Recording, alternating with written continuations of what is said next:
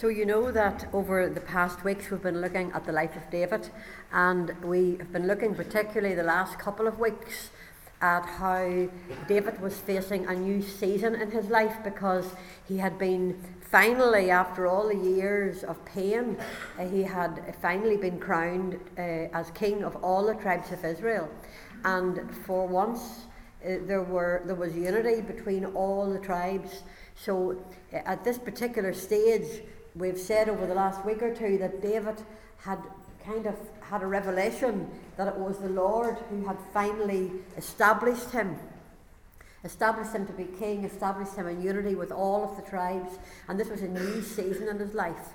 And so, this last week or two, we've been looking at how God wants us to see whatever is happening right now in your life.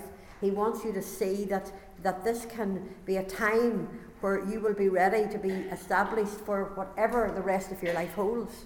And that from this day forward, you can, you can actually step into the best years of your life. And we've been challenging ourselves with this because sometimes the enemy wants to make us doubt that the best years are behind us. And we're refusing to receive that. And we're saying categorically, your best years are ahead of you. And that it's time to look forward and to learn from the past but to explode into what God has for you. And so the message today is around this word establish, because I have not been able to get this word out of my head. Because I believe God wants to do something that's going to establish us. But I think we needed to look at what the word actually means.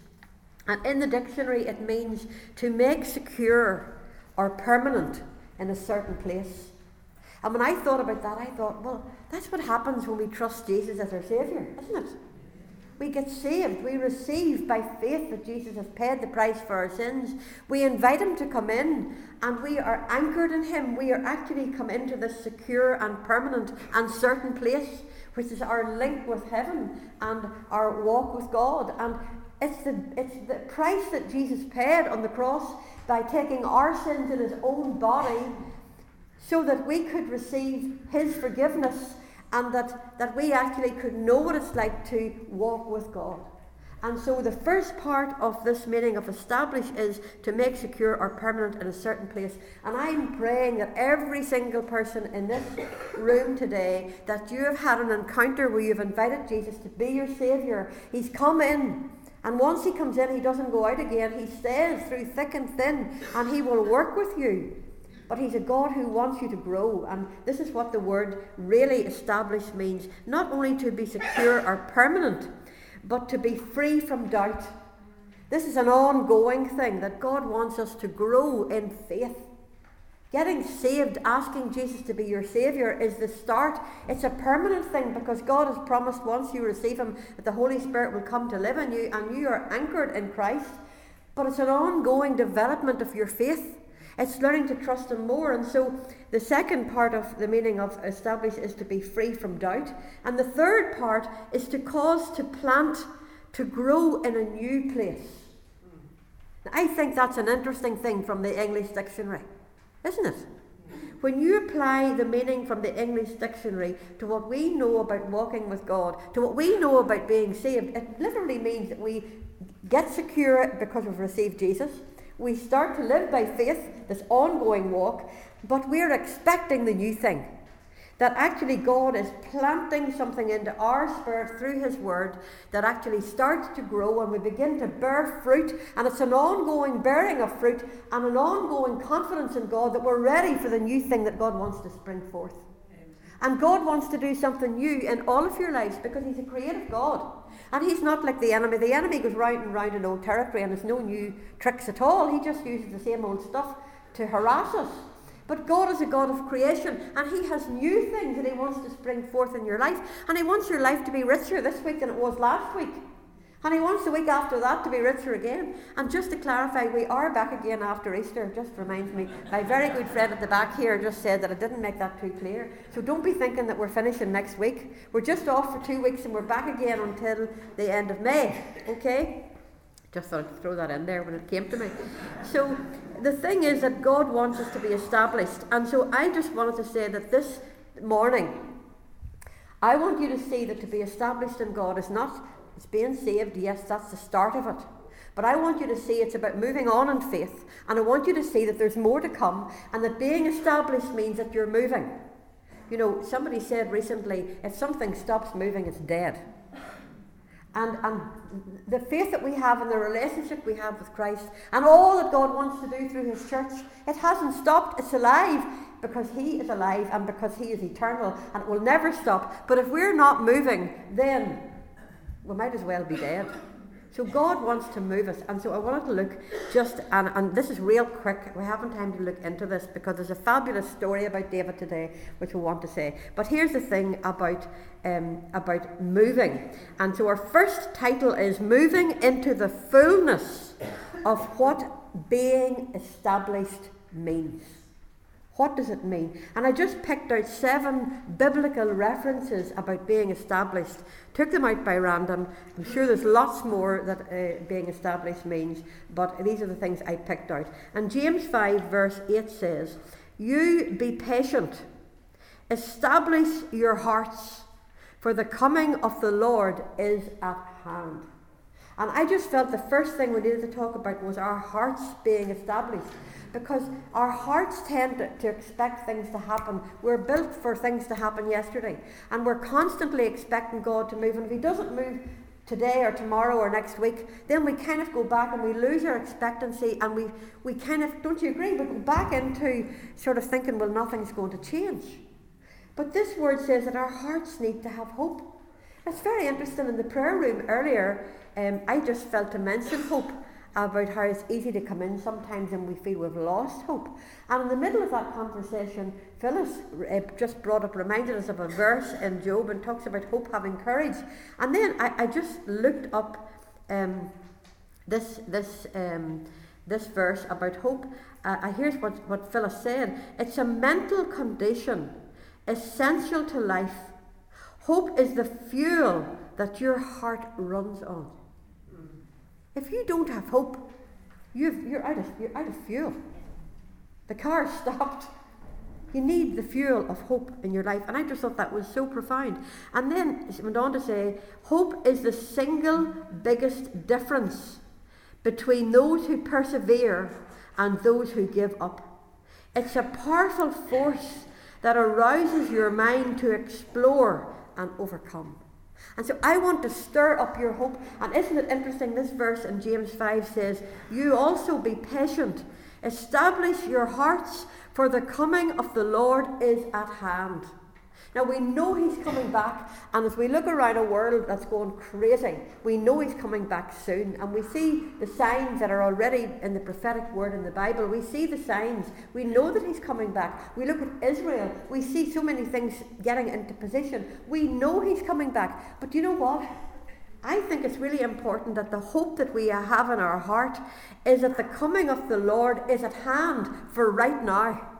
For whatever's going on in your life right now, you need to have that hope that God's right there, just, just in this moment of what you're going through. That He is at your hand. He's right beside you. He's actually got your hand and He's right there. And when you have that hope, everything changes because you're not alone. And He knows how to comfort, and He knows how to take you through, and He knows how to comfort your heart, and He knows how to bring your heart into a place of rest, and He wants your heart to be established in Him. To be patient, trusting Him, and knowing that He's looking after everything and that He will take you through whatever is going on. So the first one was our, the being established means our hearts. It also means our steps. And in Psalm 40, verse 2, it says, He set my feet upon a rock and He established my steps. And I believe that God wants all of you to know that He has a plan for your life. And when you get saved, you are you actually step onto the rock, Christ Jesus. And He wants you to be so established in where you're standing and who you're standing on and who you're depending that actually you know that the steps that you're about to take, that they're established in God. God's planned them before the foundation of the world. And He knows what your future is. And He doesn't want to see the enemy interfering and taking you off on, on diversions. He wants your steps to be straight and He wants them to be on that straight path and He wants you to keep going and know that you're on the rock and you're not about to fall off. So there's our hearts that need to be established, our steps, and then the works of our hands. Psalm 90 says, Let the beauty of the Lord be upon us and establish the works of our hands. And we believe it was Moses who wrote this psalm, and he actually repeats it. He says, Let the, the works of our establish the works of our hands. He says that twice. God wants whatever you're doing, whatever, whatever is in your hands right now, whatever, whatever there is to do, the works of your hands, the things that you're doing, that might be creative works, it might be just ordinary, mundane, day to day cooking and looking after children, it might be any number of things, but God wants you to know that those works of your hands, that He wants to establish them to be fruitful, that He wants to establish all that you do. It might be writing, it might be, it might be speaking into people's lives. Whatever the works of your hands is, God wants you to know He wants that to be established in you. That's the woman that He wants you to be. And then His word, Psalm 119, 38 says, Establish your word to your servant who is devoted to fearing you. I'll tell you, there's something when we start to really, oh Lord, I'm afraid to go anyway except your way.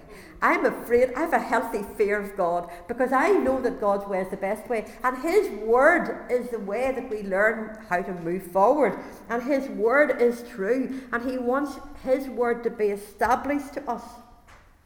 And He wants us to know that, that He is with us. He wants, you know, the more that we live in His word, the more the beauty comes upon our faces. Even physically, I believe we get more beautiful the more we allow our word, the word, His word, to be to be uh, to be in our hearts. To live in the word of God. And this word says it establish your word to your servant who is devoted to fearing you. When we begin to when the when the penny finally drops that God's word is right and everything else is wrong, do you know what? something happens that we become beautiful as we're in agreement with our Lord and we begin to see change and we begin to see the works, the things that we're doing. We begin to see them being established. We begin to see God moving through our lives. And then there's his, um, his, his not only his our hearts and our steps and the work of our hands and, and his word, but also there's this being established means to be maturing constantly. And I think that when, when we allow the Lord to teach us we can be constantly maturing and strengthened and settled. Here's what 1 Peter 5 says May the God of all grace, who called us to his eternal glory by Christ Jesus, after you have suffered a while, and listen, we've all suffered a while. We don't get through this world without suffering. We've all suffered a while. And it says, after you have suffered a while, may the Lord of grace perfect, establish, strengthen, and settle you. Isn't that amazing? That God wants to strengthen us, but also to settle us. Not to be worrying about this or that, but to be established in knowing that God is actually making us wiser and stronger and we're growing in grace and in Him. And then there is the sixth one, which is protection from the evil one, that we would begin to realize more and more that He's a God who's faithful. Here's what, what, um, uh, what, what Thessalonians, um, Second Thessalonians 3, verse 3 says, um, and I just can't see where I put it. Um, whereabouts? Is it? a bet you haven't written it down, have I? I don't believe I have. Let's just look it up because I haven't that one written down. Th- Th- Second Thessalonians. I love the way that God speaks through His Word to strengthen us, to settle us, and in this case to even give us protection from the evil one. You know, the enemy is out to harm us and to hurt us. Second Thessalonians 3, verse 3 says, But the Lord is faithful, who will establish you and guard you from the evil one. When we begin to realize that God can guard us from evil, I tell you, something happens when you really, when that really, what did we say established was to actually think and believe and to produce fruit. When you begin to really, when the penny drops that God can protect you from your enemies. Something happens that strengthens us and settles us from all this worrying. God wants us to be a people who are not stressed out and full of anxieties, but a people who are growing and a people who are settled and strengthened and maturing. And then finally, His kingdom. He wants us to be women who understand that His kingdom is established. And in second, um, in Second Samuel uh, verse 7, it says, this is what God spoke to David. When your days are fulfilled and you rest with your fathers, here was God's promise to David I will set up your seed after you, and I will establish his kingdom. I will establish the throne of his kingdom forever. When we realize, going right back to David, that God was working through David's life, that through Jesus, the greater son of David, that the kingdom of God would be established. And Matthew, Matthew um, chapter 6, uh, verse 33 says that we are to seek first the kingdom of God and his righteousness, and all these things will be added unto us. So listen, we want to be women who are established and growing and expecting God to move in the kingdom, expecting our lives to count for God because God wants it to be established. So that's a real quick run through those things. But this is the thing that I believe God's saying to us. It's time to start moving in these areas. Don't get stagnant. Don't move backwards. Don't start thinking, oh, you know, what's the left for me? How can I move forward? Realize that in all of these areas, God wants you to move, to shift. He wants you to move on. And so I just wrote in your notes that sometimes it's after significant events in life that we realise that God has not only stretched us but deepened, deepened our faith to effect permanent change. And so after all the pain of David, and through after all that he had come through, and I know that many of you have come through, or maybe coming through right today, you're coming through difficult times.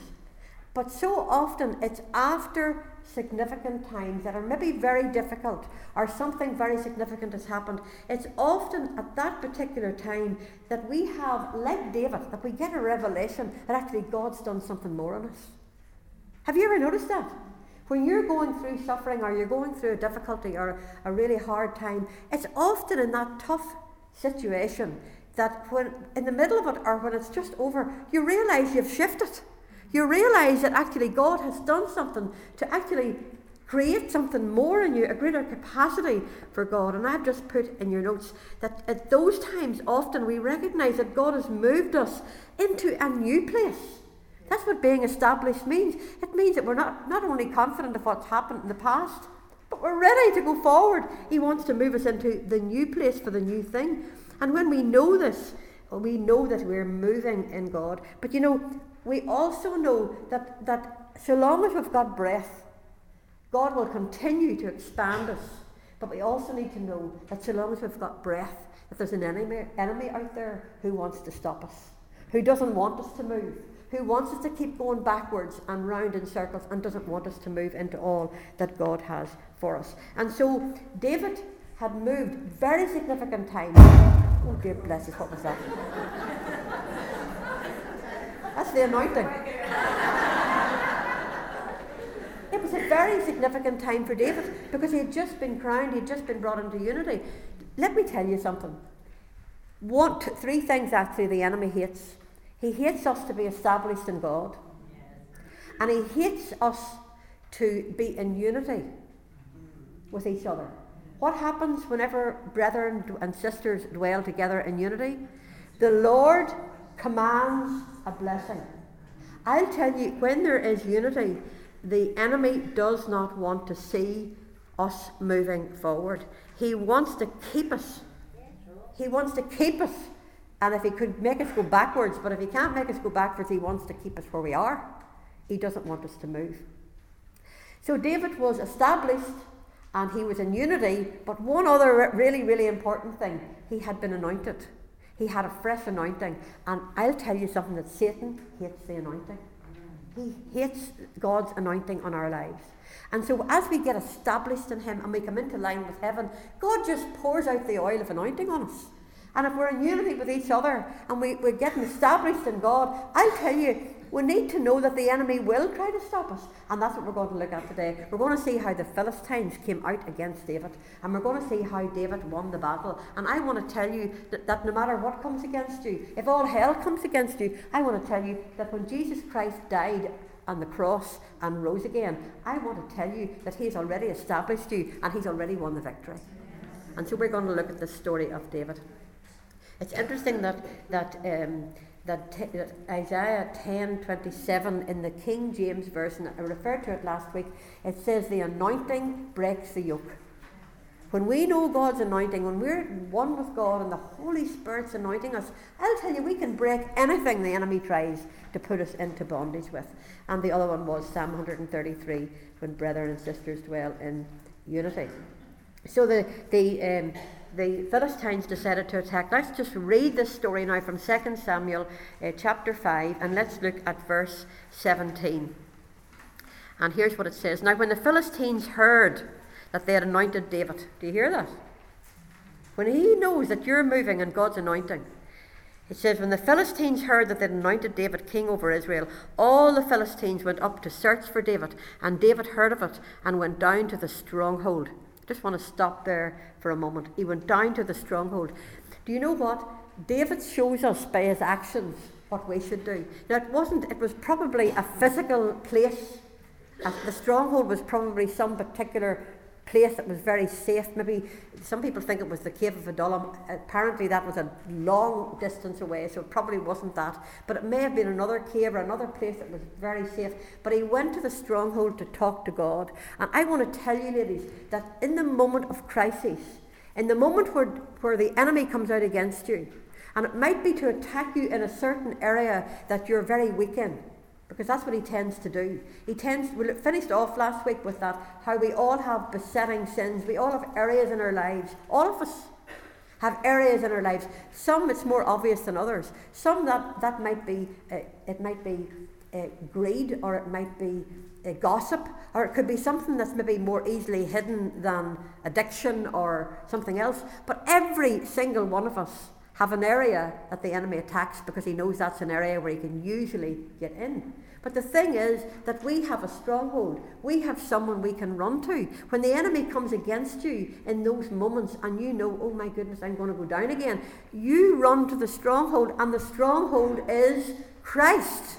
You get to Christ and to His Word, and you begin to believe what He says instead of what the enemy says. And there's some just fabulous verses about the stronghold, and um, they are the first one I wanted to mention just was Nahum 1, verse 7. The Lord is good, He's a stronghold in the day of trouble, and He knows those who trust in Him.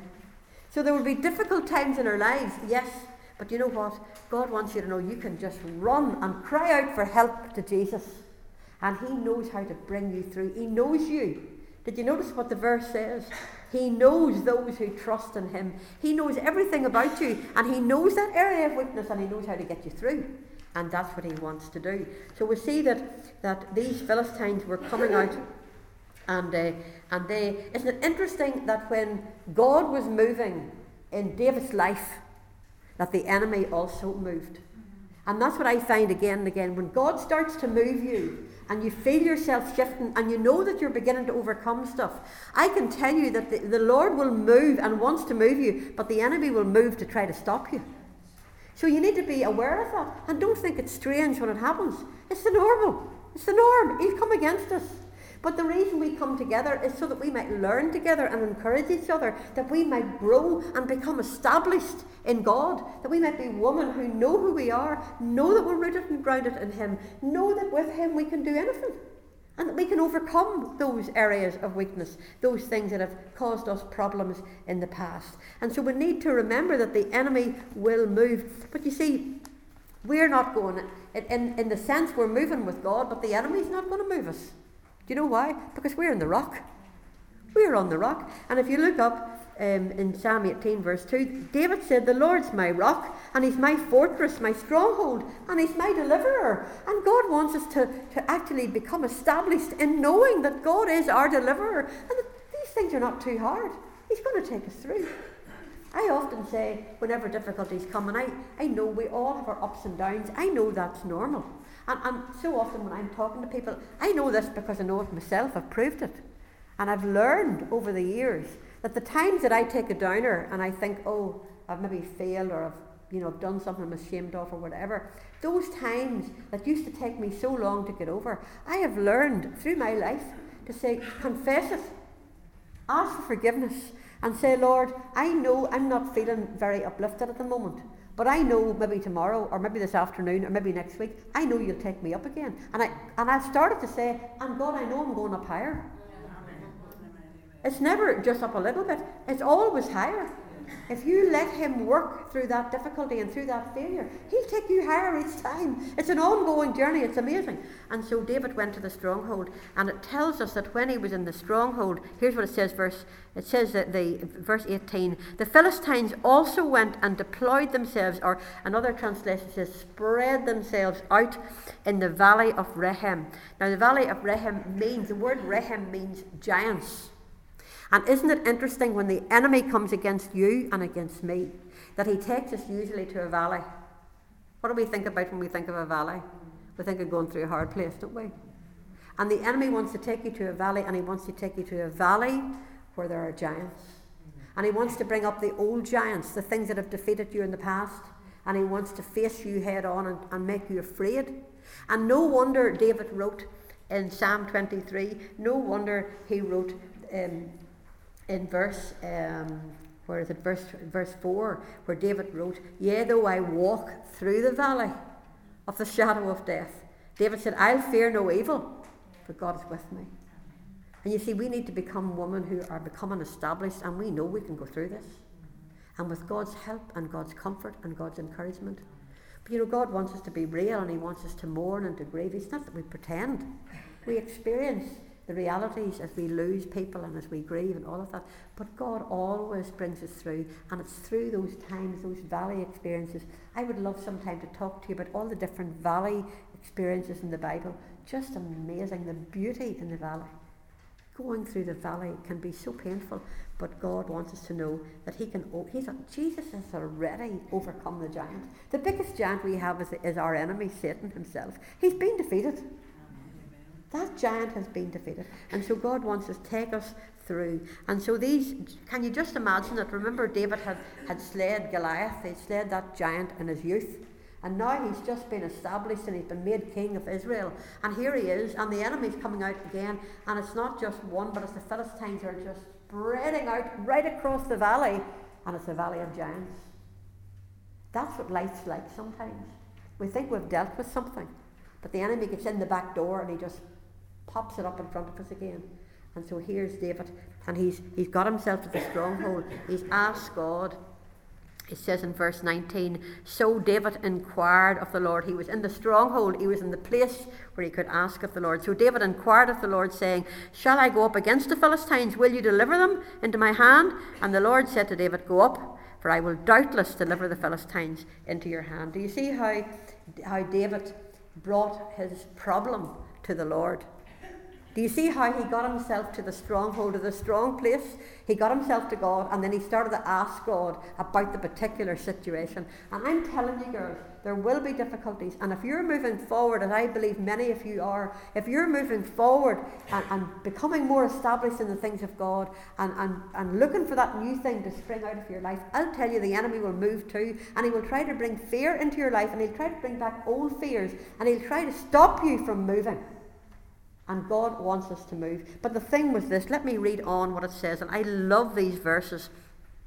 Because the Lord said to the Lord said to David, Go up, for I will doubtless deliver the Philistines into your hand. I believe that's a word for at least one person in here today.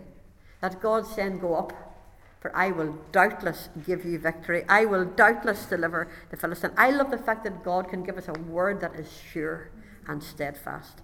So it says, So David went, he went to a place called Baal Perazim, and David defeated them there. And he said, The Lord has broken through my enemies before me like a breakthrough of water. Therefore David called the name of that place Baal Perazim, and they left their images there, and David and his men carried them away. I want to just stop there for a moment. Isn't it very, very interesting that when David uh, called out to God what he should do, that God said to go up and he gave him a promise that he would deliver David's enemies. Now, Baal Perazim means the place of the breakthrough, it means the Lord who breaks out or breaks through. And I believe that God wants you to know today that He can give you breakthrough. And I'm, I'm guessing, and I sense in my spirit that there's a lot of you, and you feel in your heart that you need breakthrough in a particular situation. And I believe this is a word from the Lord this morning that He is the God who can give you that breakthrough. The, the, um, when it happened, when David got the breakthrough, the New Living Translation says, The Lord did it. He recognized it was the Lord that had done it. David exclaimed, He said, The Lord burst through my enemies like a raging flood. I'll tell you, God can. There's nothing as powerful as water for breaking through.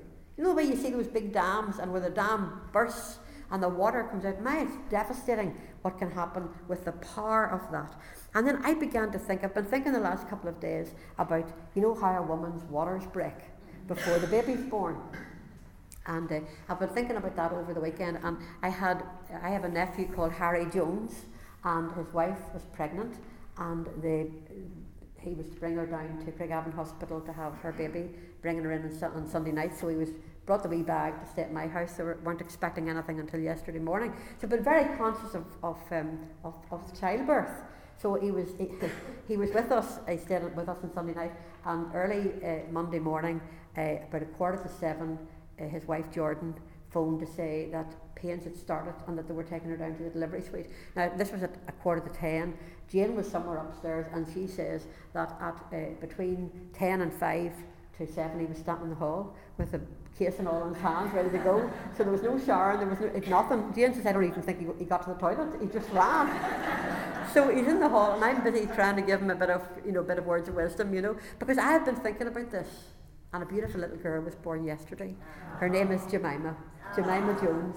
And uh, so, uh, and her, her mother's Jordan Jones. So uh, I, we just love the name. So anyway, it, the, the last few days, I've been thinking about childbirth, and I've been thinking about a lot about how it's apparently it's a transition period, where just that last bit before the baby emerges, it's called the transition. And in that time, that's the scariest time for the mother. And I was reading up on this and how at that time the mother can start to really panic and begin to get really scared that it's not, she's not going to be able to deliver, can't do this, overcome with fear, just begin to get very disorientated. It's just at that moment. And, uh, and, and I read up somewhere that the best thing that, that, that, that can happen then is for the woman to focus and to focus on her breathing. It's not all you see all the all the movies like and they're all but I started to think, I started to think about how spiritually, spiritually, you might have prayed for something for a long time. And very often it's a bit like, you know, as you pray and wait on the Lord and trust the Lord, it's a bit like conceiving, isn't it? By faith. It's a bit like by faith you're believing and it's a bit like your you know, your hope is expanding, just the way a pregnant woman, you know, that expands and, and you see the, the signs of, of the child coming forth. But at that particular moment, where the, the last, just the, la- the transition, the last moment where she panics and she feels, I can't do this, I need pain relief, I can't do this, and she begins to panic. What she needs then is she needs to focus on her breathing. And I started to think how spiritually, when we have waited for a long time and we're just, it's just the, the, the before the breaking of the dawn, just before God's going to bring it forth, how often it's at that moment that actually we panic. Oh, and we think God's never going to do this. And we get into a real panic and a doubt and fear and all the rest of it. But it's just at that moment we need to focus on our spiritual breathing. We need to start focus out, breathe out all the lies that the enemy's telling you, all the fear, breathe it out, and breathe in all that God says. Breathe in the Holy Spirit. And at that moment, spiritually, we need to be women who focus on our breathing. Breathing out the enemy stuff, breathing in what God's saying. At that, we're getting ready. And then the second thing that I was looking up that she needs is she needs words of encouragement. She needs her husband and the people around her, especially her husband, to come and say, You can do this. I love you. You can do this. Come on. Let's, let's push now. You've got to push. And, and it's at that moment then, just when the woman has panicked and just thinks it's not going to happen, out comes this baby. And Harry was telling me last night about how how this happened. And so yesterday morning, I'm busy telling them, no, you got a reminder. the transition period, Harry, and I'm giving this wee lecture in the hall as he's trying to get out the door. And to remember now, help her to focus on her breathing and help keep encouraging her. So off he goes with his wee bag yesterday morning, and he was back last night all proud of himself. and uh, he had done all the work, hadn't he?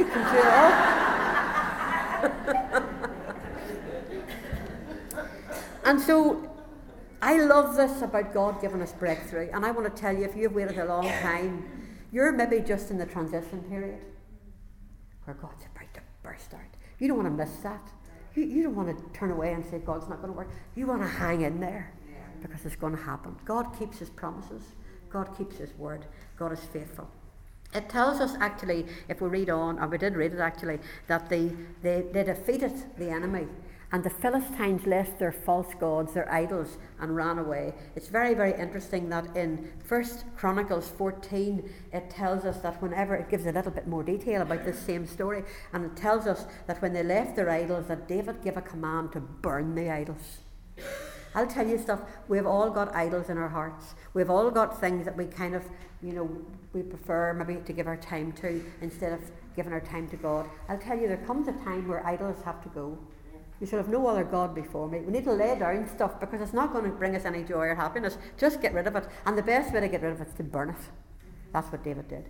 And so uh, that was the, the first time. So can you imagine that the enemy, after coming against David and, and coming and spreading himself over this valley of giants, and after being defeated, I mean thoroughly defeated, what does it do? After a little while, it says, In a little while, then the Philistines went up once again and deployed themselves in the valley of Rephaim. What did they do? They came back again to the exact same spot.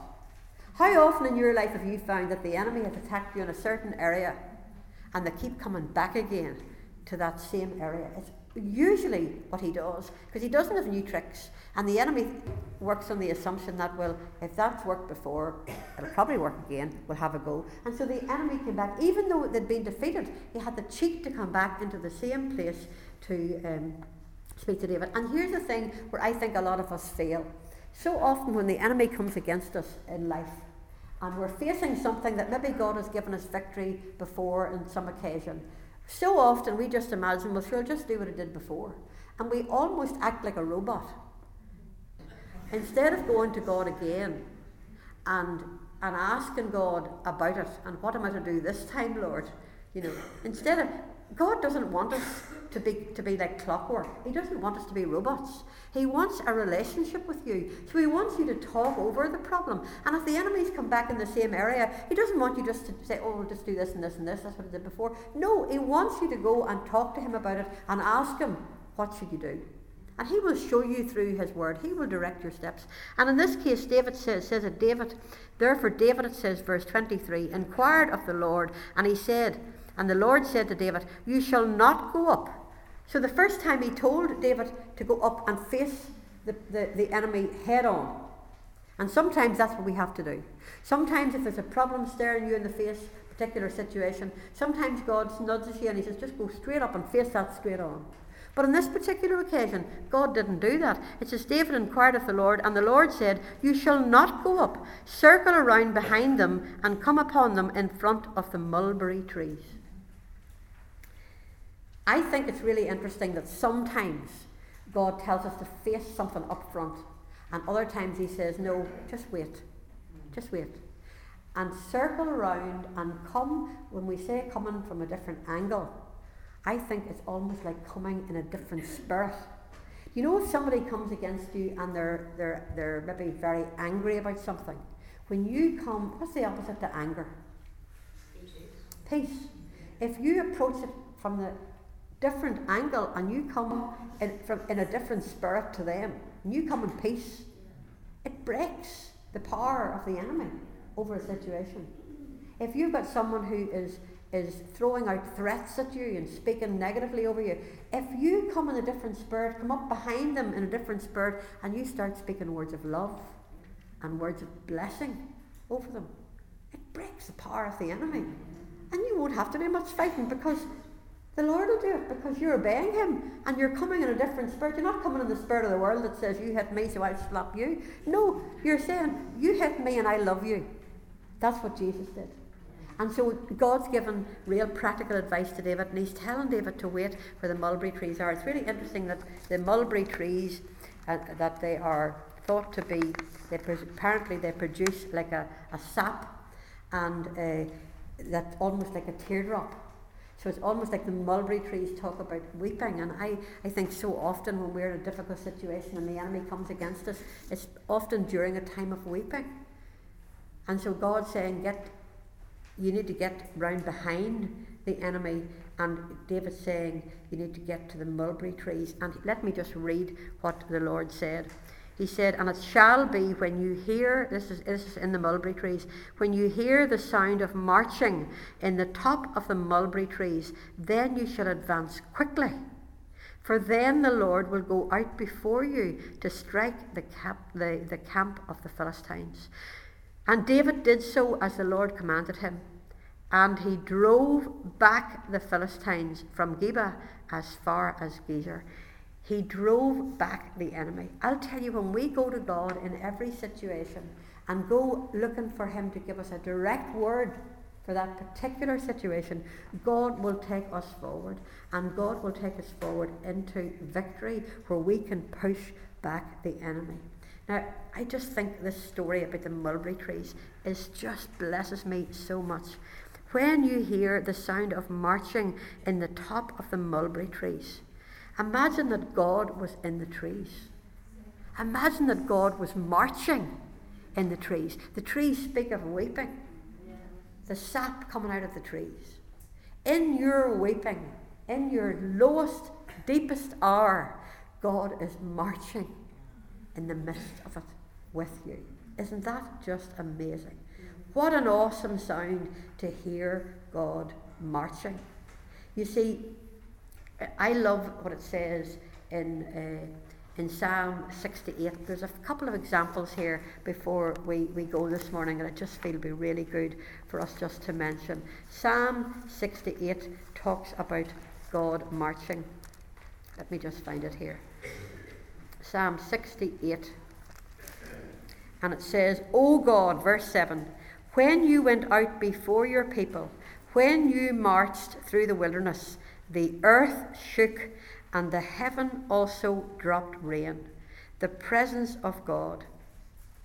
Sinai itself was moved at the presence of God, the God of Israel. And then it goes on down to say, The Lord gave the word.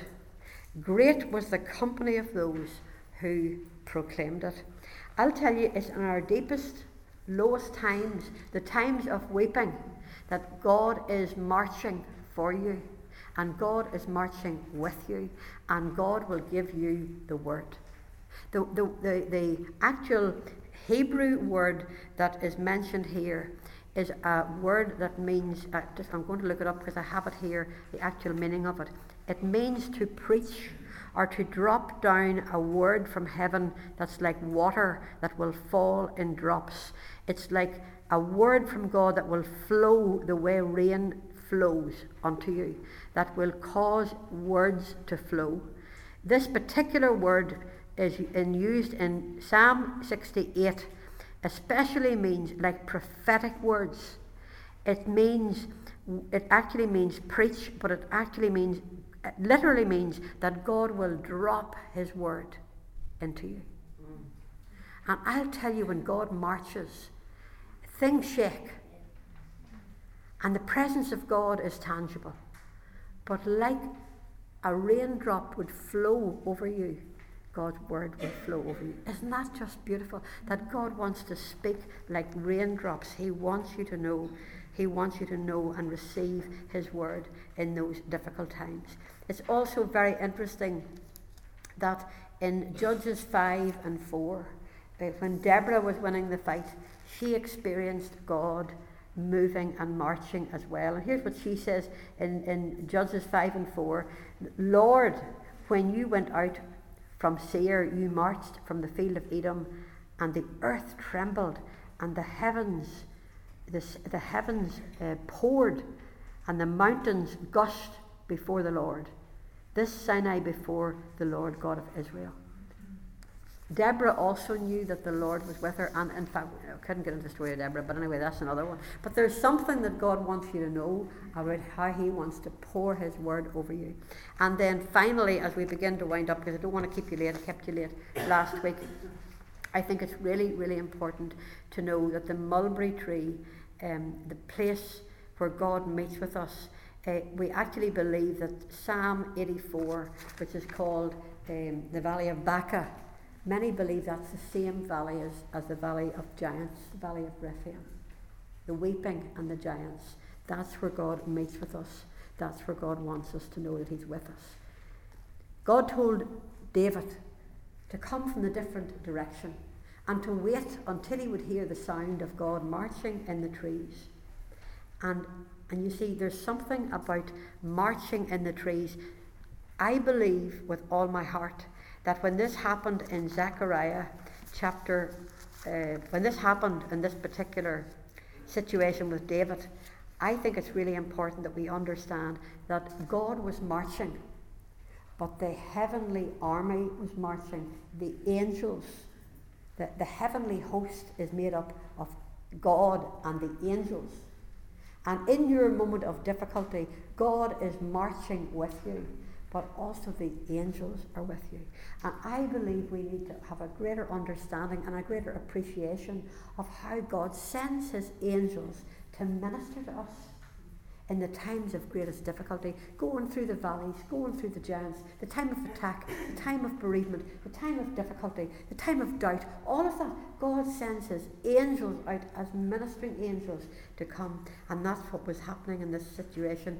As they heard, as they heard the marching, it was a sense of the presence of God moving in the trees, giving the sign. It's time, David. It's time to go up against the enemy now. And it's time for you to push back the enemy. And the angels were there to help push back the enemy. You are never on your own. God is with you, and there's an angelic force around you to help you in every situation in life. Zechariah 1, verse 11, gives us a picture of the angel of the Lord standing amongst the myrtle trees. Interesting, you see God in, amongst the trees so often. And, uh, and, and it says, We have walked to and fro throughout the earth, and behold, all the earth is resting quietly. So you see God standing in amongst these myrtle trees and these angels with him. And these angels have been on patrol. They've been patrolling through the earth. You see, this earth, there are angels all over this world and they're patrolling and they're at God's command. They're ready to do what God's calling them to do because God's big plan is coming to pass and the angels are on patrol. And you need to know that, that the angels are like security guards, not only across the world, not only in the heavenlies, but the angels of God are security guards for you and for your life and for the life of your family. And you can pray in agreement with heaven and you can say, Lord, would you send out your angels to minister to this loved one or to that one or whatever. And we have prayed for many of those in the, in the prayer room earlier this morning. But we can do it with confidence because we're told to come with confidence. Come boldly to the throne of grace. We're told to come, and God has the armies of heaven at his command. There's nothing too hard for him. And so finally, the battles of life are already won through Christ. And the breakthrough is already secured as by faith we walk, or we move, if you like, we move into that obedience and into that anointing and into that unity with Christ, into that being established with Christ and with each other. I've written in your notes, we will without doubt experience victory and we will see God bringing forth his purpose in our lives. I would just love this morning that you could leave here. I've prayed coming in that the Holy Spirit would actually take the word and there might be things I've said that are not for you, but I prayed coming in, Holy Spirit, will you take whatever word you want to put into each of these women's hearts, would you take it and plant it? Remember, being established is about the planting.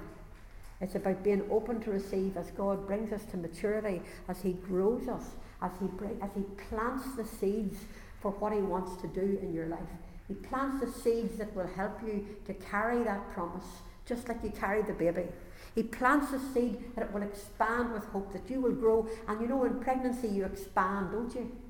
You, get bigger. And that's what God wants to do as you as you are getting stronger and as He plants His word in you. He wants your faith to grow and to expand, that you can carry more of Christ in everything you do, and that His purposes will be birthed in you, and that you will actually go through the birthing process. And when the scary time comes and you're just just before the breaking of the dawn, that you're going to say, I'm going to breathe out the enemy's lies and I'm going to breathe in what God says.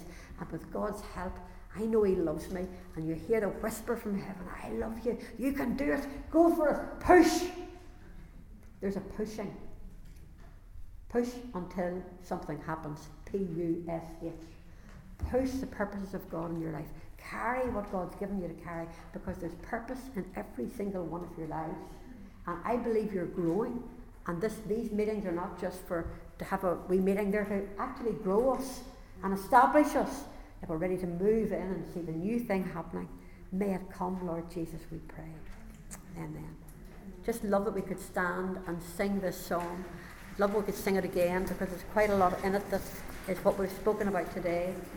And, uh, and then we'll be ready to pray with anyone who wants prayer today.